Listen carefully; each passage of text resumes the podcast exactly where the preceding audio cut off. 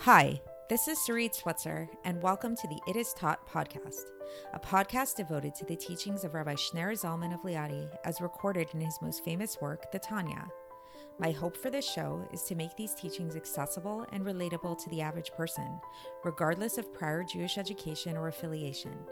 The episodes follow the prescribed daily study portions and are meant to serve as practical lessons in how to live your life as your true self and develop an authentic and powerful relationship with your Creator.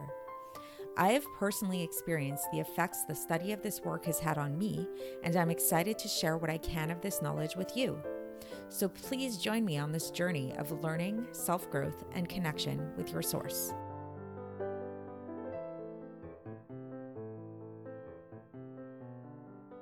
Hi, and welcome to the It Is Taught podcast. This is episode 283 for the 5th of Elul and a leap year. So, peace and quiet. They're often lumped together, often almost seen as kind of the same thing, right? People say, I'd really just like peace and quiet. If only I could have some peace and quiet. But are they really the same thing? Is peace synonymous with quiet? So, in today's episode, we're going to begin to explore the possibility that perhaps they are not. Perhaps there's a very big difference between the two of them. This is going to be one of those episodes where we're left hanging with a question, with a question, with a cliffhanger. So we're going to open up the question and not really get it resolved today. So that's hopefully going to keep you guys latched on to continue to listen to future episodes as well.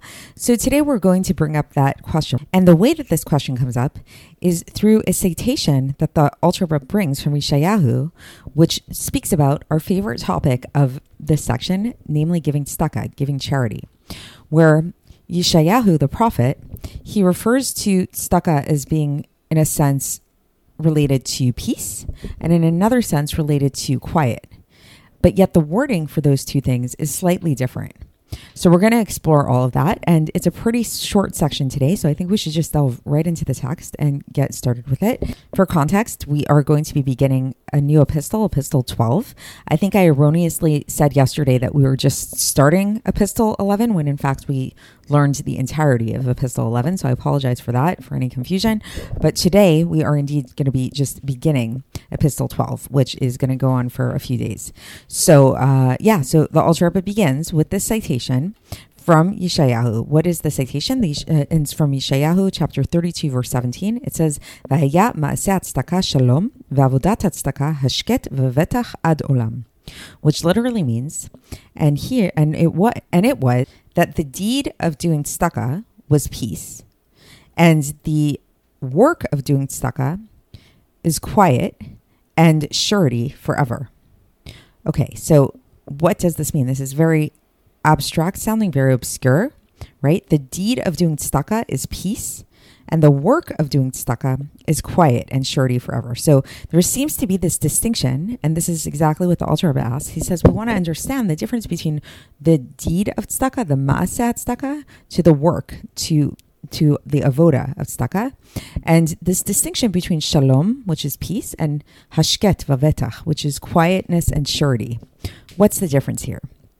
And he says the way that we're going to understand this, the distinction between these two things, is by actually looking at uh, at the at a teaching of the sages that's based on a pasuk in Iyov, chapter twenty five, verse two, where it says, "Oseh shalom bimromav," he who makes peace in high places.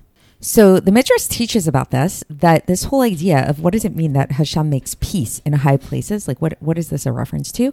This is this idea that it's actually talking about the angels, the angels on high. So we know that two of the most prominent angels in Judaism are Michal, the angel Michael, and Gabriel, Gabriel. And Michal is the prince over water, and Gabriel is the prince over fire and yet they do not extinguish, extinguish one another. This is the teaching of the Midrash. So, what does this mean? So, what is this whole, you know, really obscure sounding imagery about all of this fire and water, all that stuff? So, Michael, Michael is the prince over water. What is water? Water is often referenced with chesed. So, so chesed. Why is it chesed? Because chesed is called water.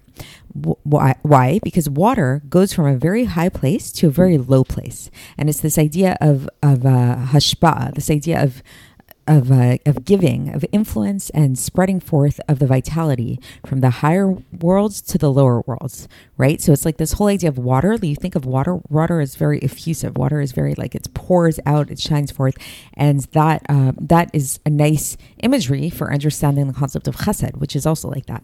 Versus fire, when we look at fire, the nature of fire is to rise up above. It goes upwards, right? If you ever look at a bonfire, the flames are moving upwards. So this is associated with the idea of Gvura. Why? Because Gvura is the idea of removal of the influence of, uh, of, of life from below to above so that it will not be manifest, but rather it's going to become more constricted with a very great, intense constriction. And so it, these are two opposing forces that are totally opposite from one another when they are found in their state, in their state of like their their ultimate ultimate manifestation as attributes. So that's the end of the section. So again, pretty short. So just to recap here, we brought up a question that didn't yet get answered, where we're starting to uncover some layers to it. So we brought up this question as to what is the difference between peace and quiet? What's the difference between the action of giving tzedakah and the avoda of giving tzedakah, the service of giving tzedakah?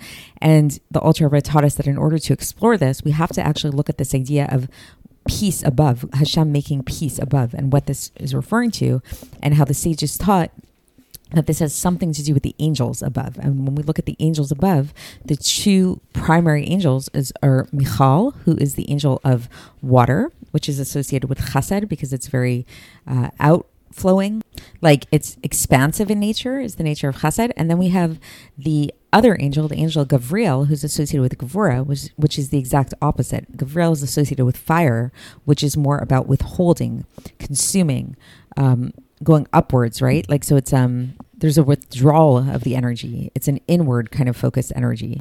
So it's like extroversion, expansion versus introversion, withdrawal. So these two attributes really do seem to be very contradictory. So uh, so that's really the point that the Alter wants to bring home today is just how different these attributes are and different these angels are. And we will continue tomorrow when we begin to explore this further, getting into what it means that God makes peace on high, meaning somehow he makes peace between these opposing forces. So stay tuned for that, and I will speak to you then. Thanks for listening to the It Is Taught podcast, hosted by Sarit Switzer. This podcast is dedicated in loving memory of my maternal grandfather, Abraham Yitzchak ben Binyamin HaKohen of blessed memory. Music by Shoshannah.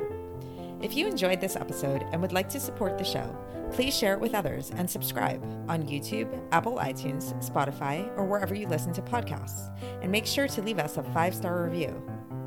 To find out more about the It Is Taught project, including more information on my soon to be published book, please visit our website, itistaught.com. To catch the latest from me, follow me on Facebook, Instagram, and Twitter. Looking forward to speaking with you tomorrow, and until then, have a great day.